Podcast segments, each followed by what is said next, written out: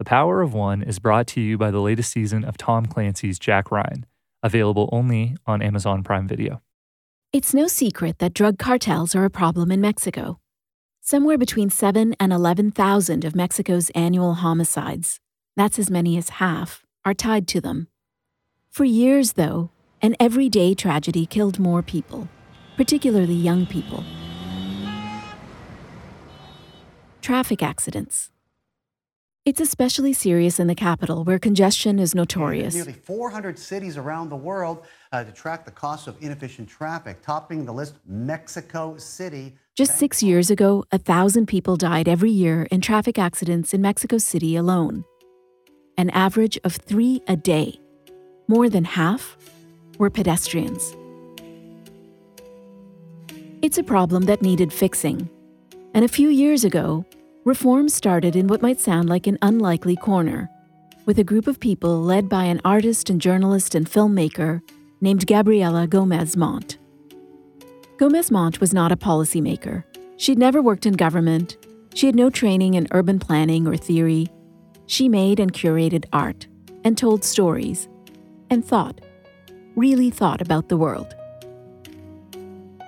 That had earned her an intriguing new job in 2013 as creative director of a new municipal organization for Mexico City.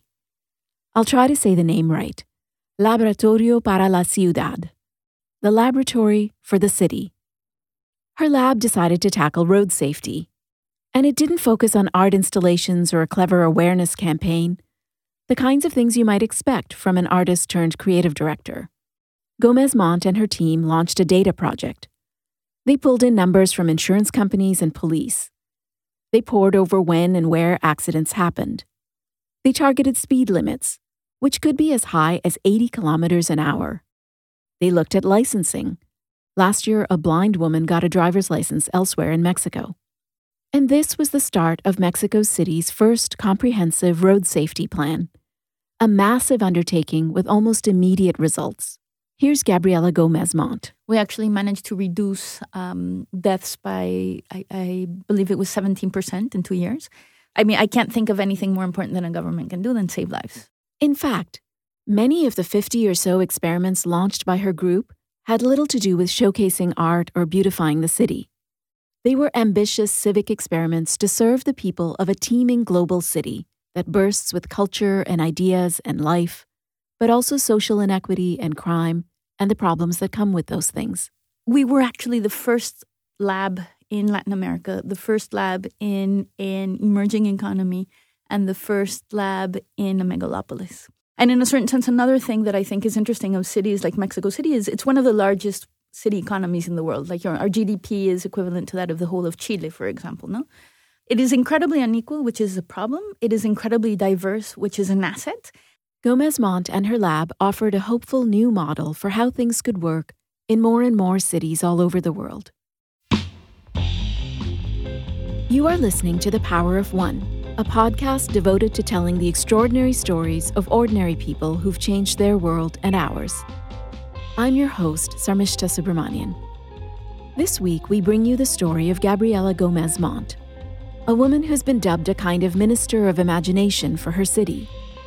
From that post, she tackled some of its toughest problems, sometimes in its most neglected and most dangerous neighborhoods, with remarkable results.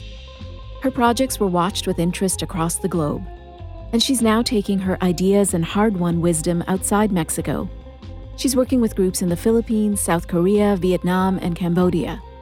She's a visiting fellow with Georgetown University in Washington, D.C., and on the advisory board of the Mars Solution Lab in Toronto she's at the forefront of a new global conversation to rethink the modern metropolis.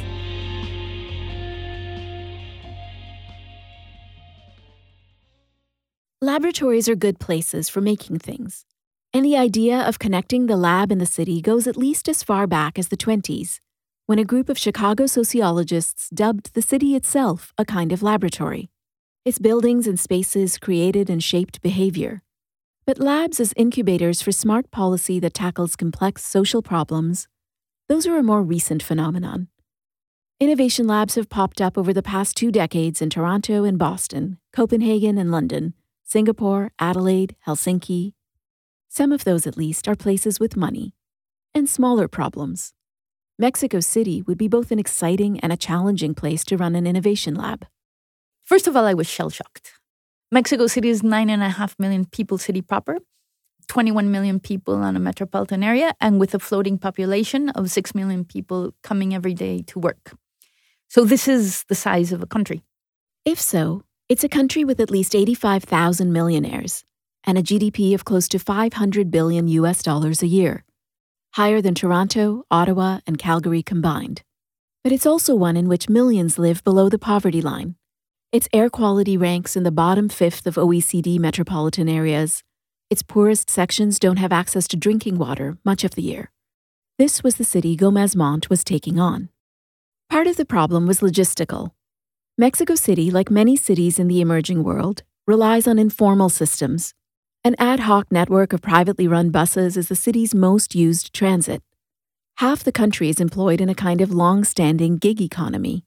Even though its residents, like people everywhere, unwittingly hand over reams of personal data to big tech, there were vast gaps in useful civic data about how people live. And not only is the city itself vast and complex, so is the infrastructure that runs it because Mexico City has about 280,000 other public servants. So this is a whole city. So anything that you think about has huge departments with huge budgets. The relationship between that city within the city and the people it represents hasn't traditionally been the warmest. This is something of a fact of life in Mexico. The mistrust between government and our public and our and our citizens is huge. Like, you know, the last Pew survey says that only 8% of Mexicans believe in democracy like 8%. we're one of the lowest rates of trust between our public institutions and our citizens. And then Gomez Mont had another handicap. A job title like creative director of a city can sound pretty fanciful in a country where half of urban residents live below the food poverty line. There was a very relevant and very uncomfortable question, if you will, of saying, why should we be using government and public funds for experimentation when there's so many urgencies across our city? And that, I think, was one of the most important questions that was posed in a critical fashion at the beginning of the lab that most helped me stake out what our territory needed to be and how, even when thinking of innovation, let's say when you think about AI, when you think about data, when you think about all of these things that would seem to be better fit to the, the you know the alpha cities, quote unquote, of the world, what relevance does it have in a place like ours? Her answer to that question was partly philosophical her famous line, or one of her famous lines, imagination is not a luxury, and her recognition that transdisciplinarity and creativity and bureaucracy are is not oxymoronic is a very important contribution. That's Jayne Engle, Director of Cities for People at the McConnell Foundation, and a leader at the Toronto-based initiative Future Cities. This is how Gomez Mont herself explains it in a certain sense, I think it's very easy for us in the emerging world to suddenly get stuck in our emergencies. There's so many things that need to be solved. There's a, the poverty lines, the inequality are incredibly urgent. What the city does and how you're supposed to be government and do government is actually completely entrenched in the day to day life of a city without the capacity to imagine what could, could be possible 10, 20 years hence. And hence, the creative imaginative aspect of how you solve your urban challenges becomes even more of a necessity. So I'd argue for a heightened necessity in these latitudes instead of it being a luxury, if you will. To imagine solutions that really mattered, Gomez Mont and her team set out to discover what the problems actually looked like. For this, they needed numbers, data, statistics. The lab had a staff of 20. Gomez Mont had assembled a diverse team urban geographers, political scientists, programmers, historians, filmmakers. The lab teamed up developers with city agencies to scrape valuable government data. The urban geographers helped create hundreds of maps that would provide a snapshot of statistics across neighborhoods, incomes, demographics, environmental indices. And then we had, to name one example, a tool where you could actually see the concentration of children block by block across all of Mexico City you could correlate that to indexes of inequality and marginalization. And then you could cross that with access or lack of access to public space. So then you could query the system very easily and say, like, okay, tell me where there's more than 200 kids in uh, X diameter and that it, it will take them at the very least 20 minutes to 30 minutes to walk to the nearest public space. And then you'd get the hotspots. In other words, all those ones and zeros the lab scraped from government agencies and other websites together painted a picture of the city that was arguably more granular and detailed and vivid than anything Mexico City had had. And it laid bare some of the needs and unspoken wishes of its most neglected residents. Maybe, on second thought, this was very much an artist's solution to a vexing policy conundrum.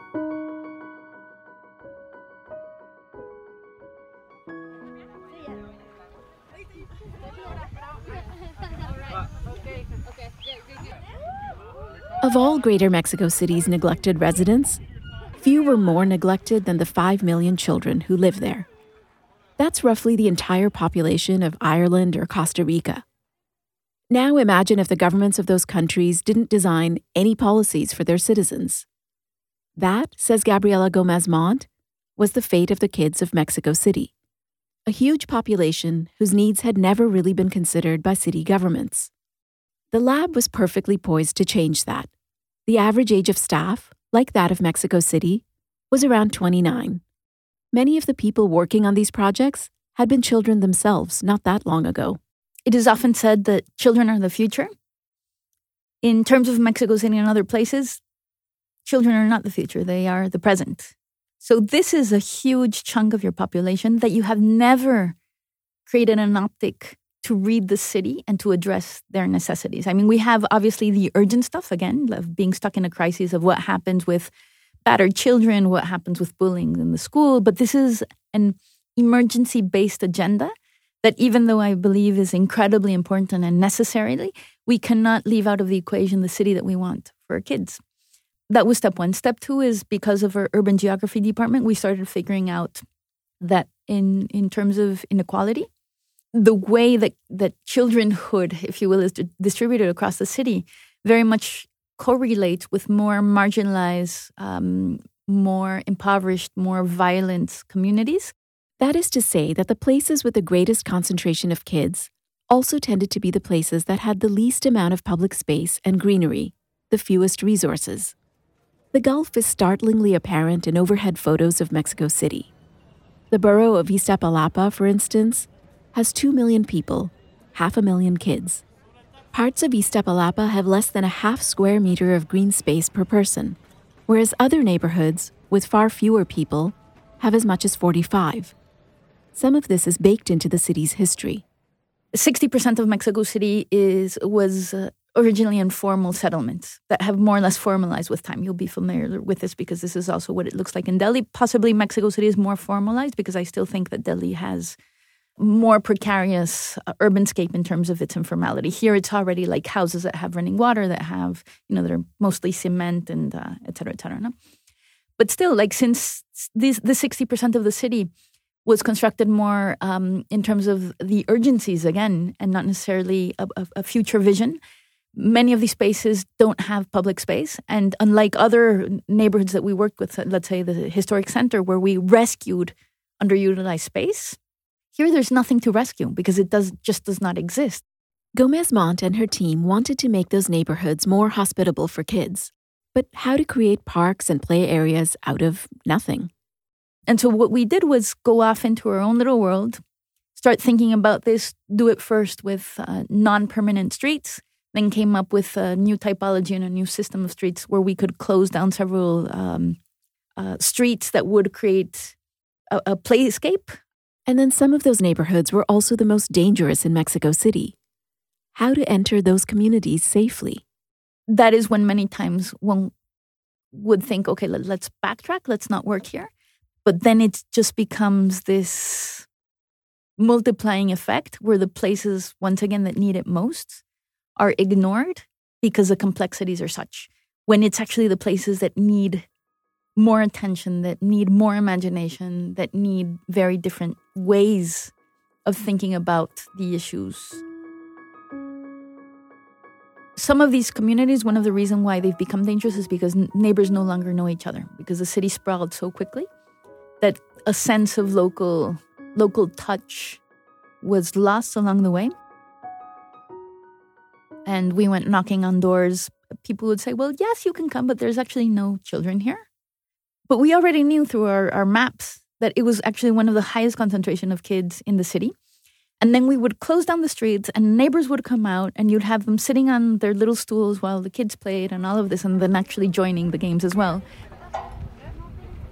And it was so interesting to, first of all, hear them getting to know each other for the first time. Because besides, kids are such an amazing equalizing force. Like, you know, you can be maybe even the head of a like a local gang but if you have kids and your other neighbor has kids that is one of the spaces where you can actually start seeing eye to eye. And then the second thing is that you know it was so interesting to me to hear the neighbor saying like i had no idea there were so many children here.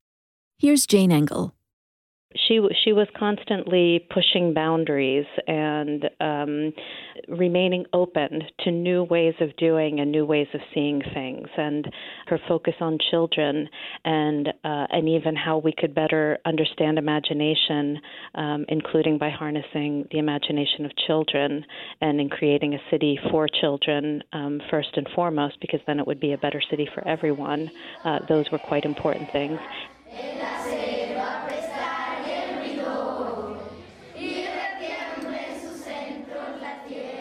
Temporary changeable play spaces were a natural answer in a place where growth happens organically. In fact, the adaptive, agile nature of many of the lab solutions was in perfect tune with the city itself busy, gloriously messy, full of enterprise.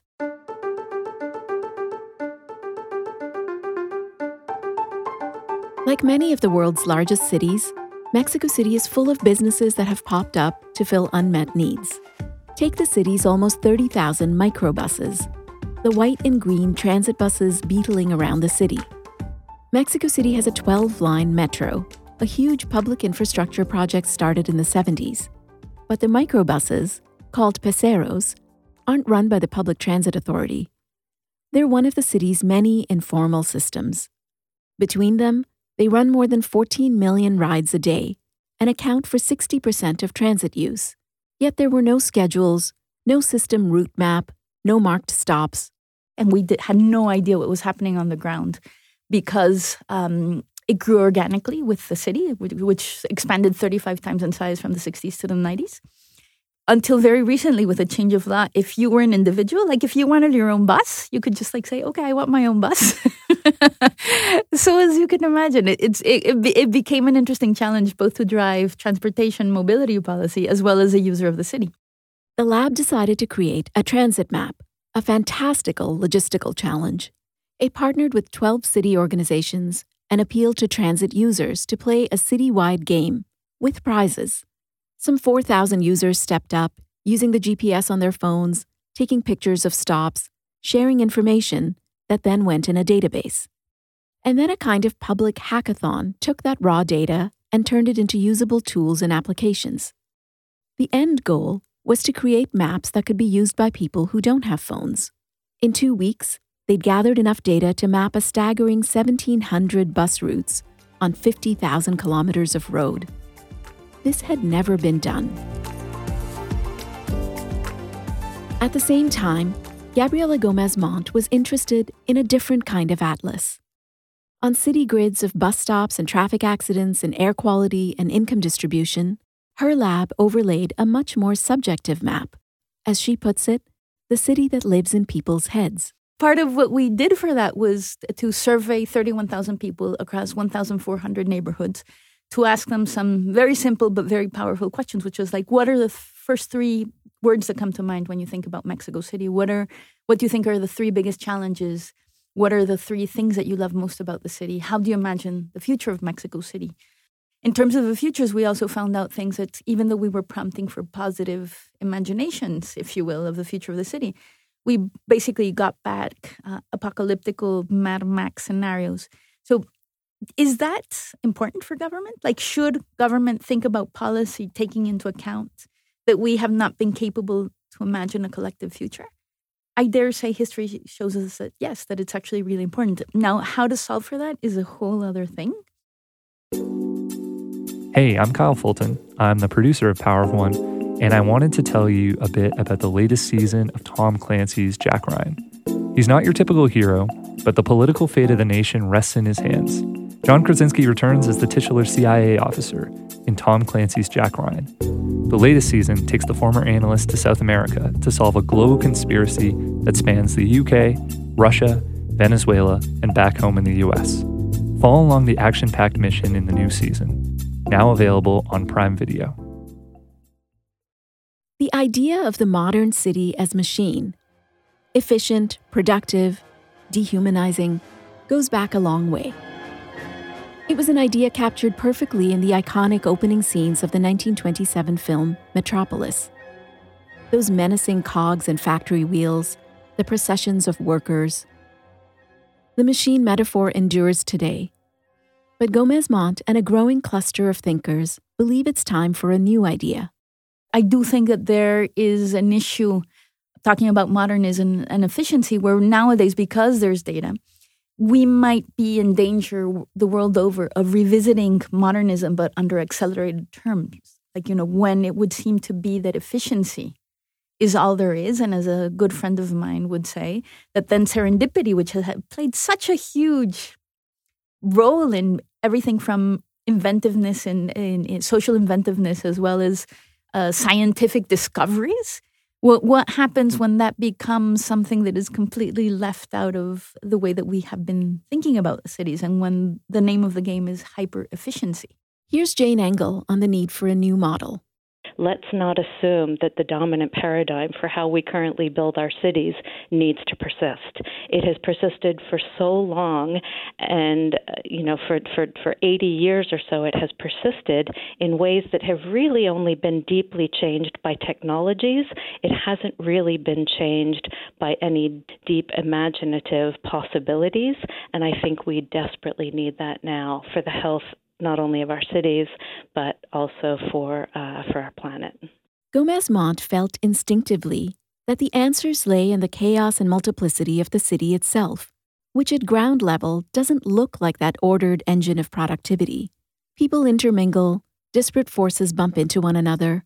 That was the kind of energy she wanted in the lab.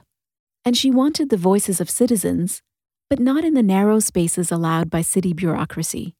I have the feeling that government decided that their main role was to be provider of services and uh, who received the complaints and did something about them.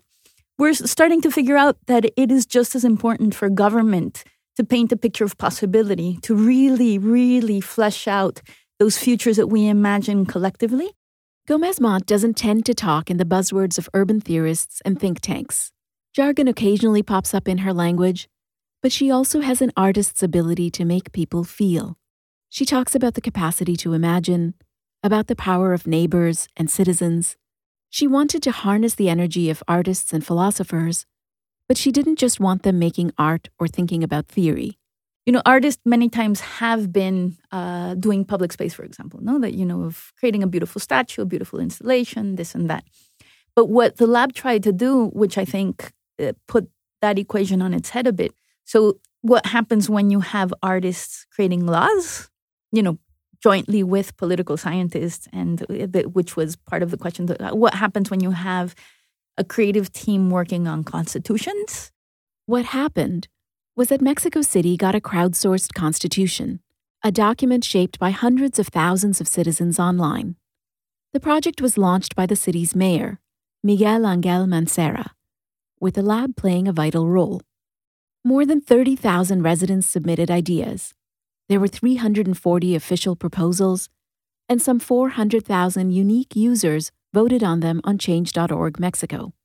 14 articles of the new Constitution were based on petitions from residents. It was a large scale experiment in digital democracy, and the result was not just a symbol or a gesture.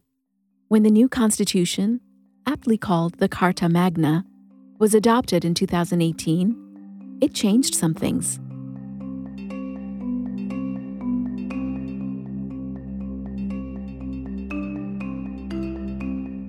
Historically, Mexico's capital was a federal district, like Washington, D.C. That meant the Mexican government decided a host of city level matters. The Carta Magna gave the capital a new designation, an autonomy over a slate of issues. Mexico is um, akin to what a city state would be like, even though it's not necessarily called that in term because there is there is Mexico City is the beginning and the end of Mexico City, if you will. No, um, and the mayor has a mandate that has to do, unlike other cities, with most every aspect of the city. It allowed the mayor to appoint the chief of police and the attorney general, for instance. It gave the city more control over healthcare. Mexico City is the seat of power of both the federal government as well as the, the local government. So we have let's there there will be like these national um, public hospitals, if you will, but Mexico City also has its own network of public hospitals as well, and it also has a budget for for public health and uh, everything. So everything from transportation to health to there's I, I, I, instead of telling you what it has under a mandate, the only things that it doesn't have is obviously anything military um, the airport is national. The like super highways are national. Education is national, um, and that's about it. Everything else is the mandate of the mayor. And it even covered international strategy, allowing Mexico City to sign its own agreements, to make foreign policy in a sense. It enshrined a right to green space and to a dignified death. It committed to addressing natural disasters. It recognized the rights of a host of constituents, including children. The whole exercise mapped a new pathway for cities, and urban leaders around the world were watching with interest. More and more, the world's population clusters in cities, and a broader political movement was gaining momentum on the global stage. Coalitions, like C40 Cities, were galvanized by President Donald Trump's decision to withdraw from the Paris Accord. Here's Jayne Engle. So, uh, a now classic example of that is when some cities, including the city of Pittsburgh and others, said, wait a minute, you might want to be out of it, but we're not. We are committed to uh, change. And, and now that is a very important alliance for um, progressive change to address the climate crisis. And that's just one of, of many kinds of city alliances. And another interesting example is something called the uh, Global Parliament of Mayors. That's a three year old alliance of some 75 city leaders, inspired to come together by dispiriting national level politics and the growing realization that cities are on the front lines of things like climate change. They need to plan for the consequences, even if their national governments don't. So I think those kinds of alliances are very important because, again, very often we see at local level, not only do we see um, such a strong will for um, for climate action, for addressing challenges like um, social inequality, social exclusion. Um, opioid crises even but we also have uh, we have a much better uh, possibility for building public trust and this was perhaps the biggest legacy of the laboratorio's work in Mexico City. One of the things uh, uh, that I'm really proud of is that, yes, we managed to create a place where people were willing to suspend disbelief and engage with government.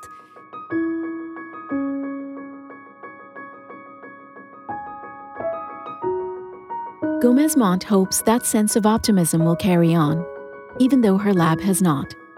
In 2018, the laboratorio was shut down Mayor Mancera was voted out, and the new mayor closed the lab, announcing a narrower focus on digital innovation.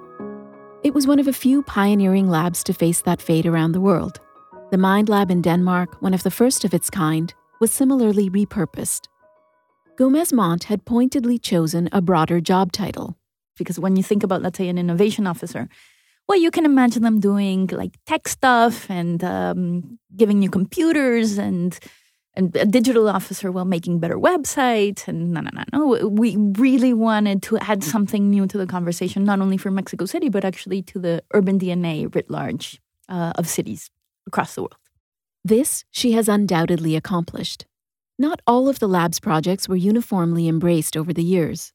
Early on an app developed to make taxi hailing safe faced criticism that it was irrelevant for the vast numbers of people who couldn't afford smartphones or taxis and some raised questions about whether local projects launched by think tanks are enough, when what's needed is investment in infrastructure and policies to address inequality and crime. But Gomez Mont showed how much a city lab could do. Gabriella is really one of the pioneers in civic innovation labs, for one thing.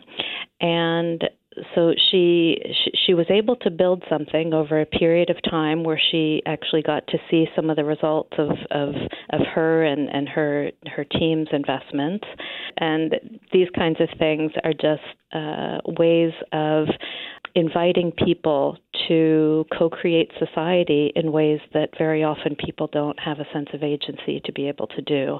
At the same time, her lab also closed, and it's been very helpful to um, to learn from that. So, for example, if a lab like hers, which seemed to be uh, beginning to make such important contributions and have transformative possibilities, if that kind of lab closed uh, for political reasons, then what does that tell us um, for other civic innovation labs? Well, one thing it tells me is that it's probably good if we can get um, that kind of imaginative civic innovation lab partly outside of city government so that it's not subject to the same political constraints. It's a balancing act. A lab that is part of city government and has a mayor's authority behind it can also make things happen. Gomez Mont tried to mitigate the political risks. Her lab was not entirely reliant on city funding. In later years, 70% of its budget came from foundations and other private sources. When the lab did close, its atoms, in a sense, just reconfigured into other shapes across the city. So, right now, the same group of activists that we work with in terms of the road safety plan are now working with the Senate of Mexico to actually create national law based on our experiences in Mexico City because you know the beautiful thing is that they don't see this as the road safety plan that the former government did. They see this as the road safety plan that we did. Another thing that is still happening is the lab for the first time created a kids perspective uh, on urban planning for Mexico City. And now both former team members of mine now have new studios that are specializing in this. And now we have many of the architect design studios that we worked with also becoming specialists in an agenda that was not on their radar before we started working collectively. And so this is this is just like the joy that keeps on going and people from my my former team are now working with a new government. So the conversation continues in Mexico City and beyond. Gomez Mont is working on a book. She's launched two new organizations, the Urban Task Force and Experimentalista. When she came into the studio to speak with us in the fall, she was addressing the Future Cities Summit in Toronto. She said she'd had a month of exquisite fall colors, a seasonal feature Mexico City doesn't have. She'd been at events in Kyoto and Budapest and Washington, D.C., and now Toronto. She's found a kindred spirit in the mayor of Seoul. Here's Jayne Engle. That's a place where um, there is a very bold mayor who transformed what was a highway uh, running straight through the center of the city, and he um, destroyed it to daylight the river that ran underneath it. And so now there is a river that runs through the center of Seoul, a massive infrastructure project and a massive transformation of the city. Gomez Mont is now working with Seoul and with groups in Manila and Da Nang in Vietnam there's no better city template she can just drop into those places. She says she'll ask questions, meet with people, try to understand the needs of each place. Specificity matters, she learned. Cities in the developed world are equally keen to learn from her civic experiments. In the world as it is now, where we're suddenly enveloped in challenges that we had not foreseen, um, and I think that possibly first world cities are being caught more by surprise between climate change, new political scenarios the world over, like all of these extra questions that humanity has to face. You know, now Europe is actually studying how how they can inject more informal jobs into the system because the formal labor market is not necessarily sufficient for the growth of the population. No, so how do we uh, collaborate, especially in convoluted, contested, uh, complex cities such as Mexico City, Delhi, um, Manila, Da Nang, but in a certain sense, these are the type of cities that are really well placed to ask questions that will be relevant on both sides of the border to other emerging cities that will be a lot more like us and not necessarily like these super, the cities of the future that we imagine to be like Tokyo or like these incredibly, you know, futuristic smart cities. No, like most of the newer cities and the mega cities are being born in Latin America, in the African continent, in Asia. And they will have problems that are much more akin to our realities than others. And as I mentioned, like, you know, the first world is unfortunately catching up. The most profound lesson in Gomez Mont's experience and the experience of her lab, though, may be the simplest. The stories in this podcast aim to capture the power of one. But Gabriella Gomez Mont's power of one is, in a sense, the power of millions. It's a faith in the talents and wisdom and energy of ordinary citizens in ordinary neighborhoods. It's a belief that change can be made thoughtfully and for the better. It's an optimism that people, when asked the right questions, will respond with imagination and generosity, and that their ideas, our ideas, can make a better way.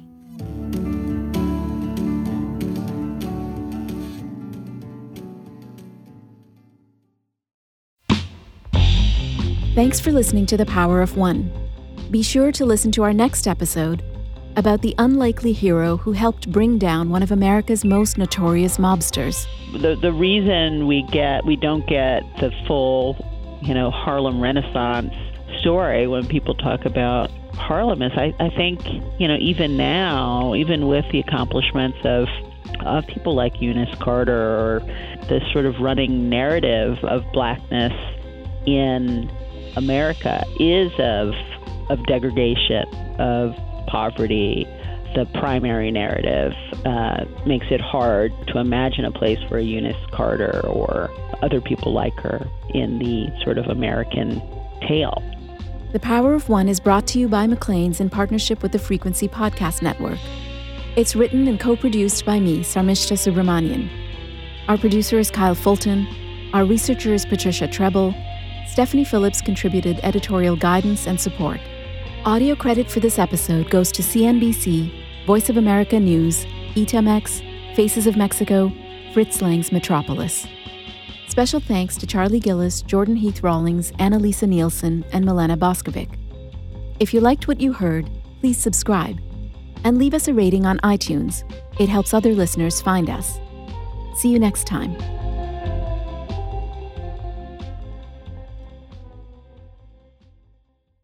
Download a new weekly episode of The Power of One, brought to you by the latest season of Tom Clancy's Jack Ryan, only on Prime Video.